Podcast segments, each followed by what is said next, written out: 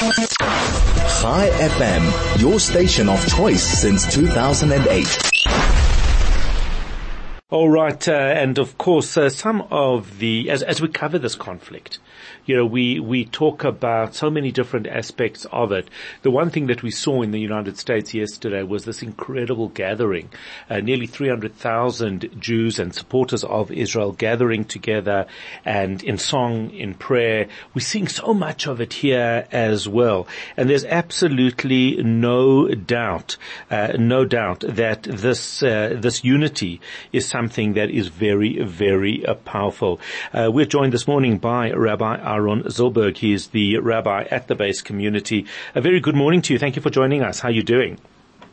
Good morning, Howard. Thanks for having me. Great. Baruch Hashem. And yourself? Yes, I am good as well. Thank you. So this, uh, th- there's, there's little doubt, you know, and I think you and I have spoken about it offline where, where a couple of weeks ago there was this terrible, terrible conflict happening in Israel where they were fighting about whether a prayer service should have a separation between men and women and people pulling it down and people pulling it up. And it was just the, the, the, the, the very worst of who we potentially can, uh, can be. And then this, this, this horror takes place, this, this, this unspeakable tragedy, and all of a sudden things change.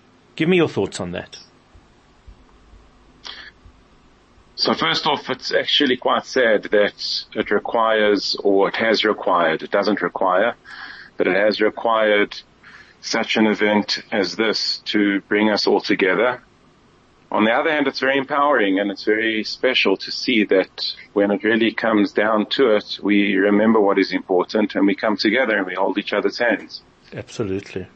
Absolutely. So, so let's just talk about that. What, what have you seen? Uh, little, you know, in your community, in in in uh, in in uh, other communities, what are you seeing? But by and large, it seems that all politics and even difference in uh, in philosophy or theology has basically been put on a back burner, and everyone is focused on what is important at this stage.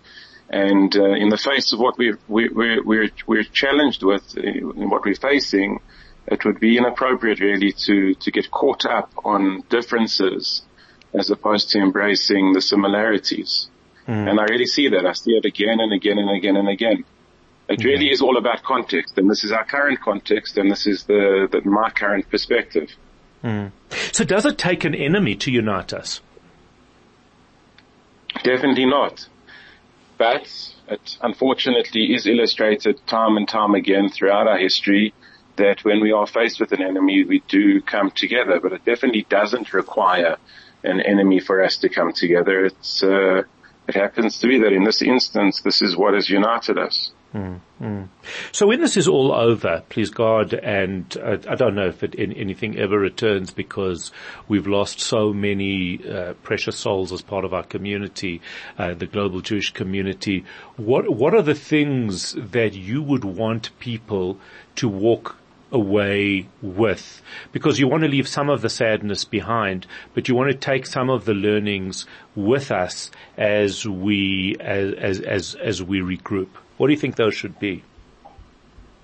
So first off, it's a great question and I'm not sure that, uh, I'm able to do justice to such a question. And I think perhaps the starting point would be to say that we all need to currently really soul search and really think about what we are learning currently and what we are growing from currently and think about ways to actually let these lessons be a part of who we are, a part of our lives going forward.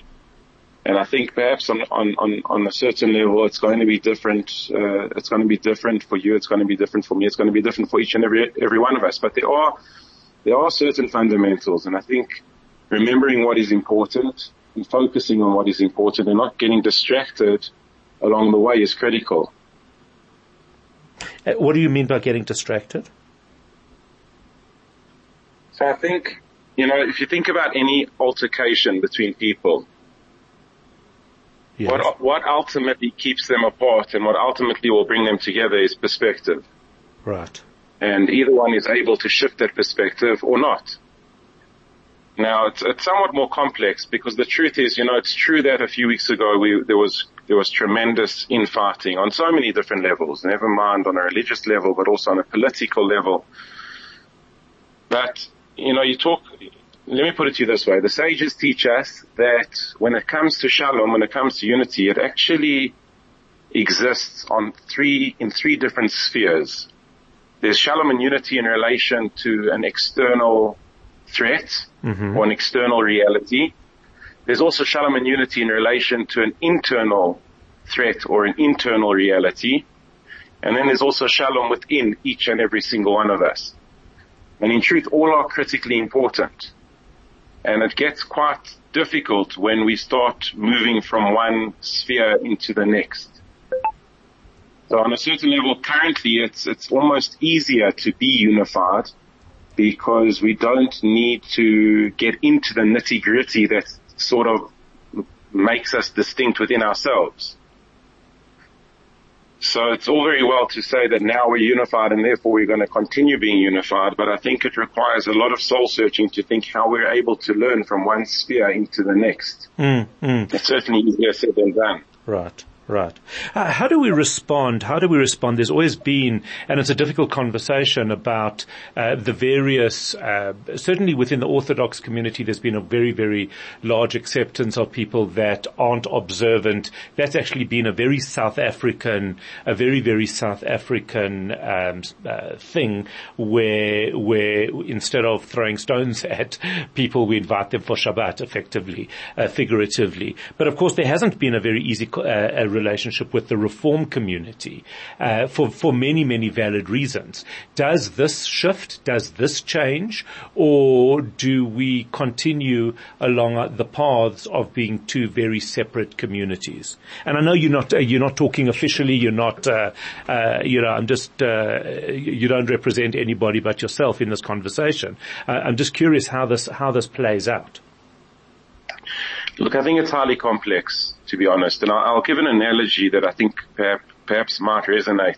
Mm. You know, if one thinks about unity within the context, let, us not even think nationally for a moment. Mm. If one thinks about unity within the context of a community, that's one thing. And then for a moment shift focus and think about unity within a family.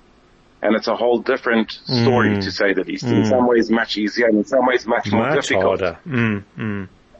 So in, in, a similar vein, I think in relation to the Jewish people, we, we first need to define the family and appreciate each other as being part of a family. It doesn't necessarily make it easier, but it helps us to contextualize better and perhaps deal with one another and, and relate to one another better. You know, because I've got a difference of opinion to you or maybe even strong difference of opinion with you doesn't mean that we have to uh, necessarily go to war with one another. And that's absolutely, that is absolutely right. And, and I often think about that is, is families can fight, siblings and, and, uh, can really fight over the most ridiculous things. But when there is a, a concern for health of somebody or a real issue that they face, everybody's just united on that. And if we can take some of that unity and we can take some of the fact that, yeah, we are different and we have different life experiences, uh, we have different outlooks, but focus on what's important important, which uh, add, add, uh, and and harness that, then I think we will be in a very very different position. Uh, not a simple conversation, and one that no doubt uh, rabbis and uh, and uh, Jews and non-Jews alike are are going to be grappling with is is what do we hold on to? What do we let go? How does this change us? How do we allow this to change us and what changes do we even embrace? Rabbi Aaron Zulberg, Rabbi at the base, thank you for uh, venturing into a very, very difficult conversation.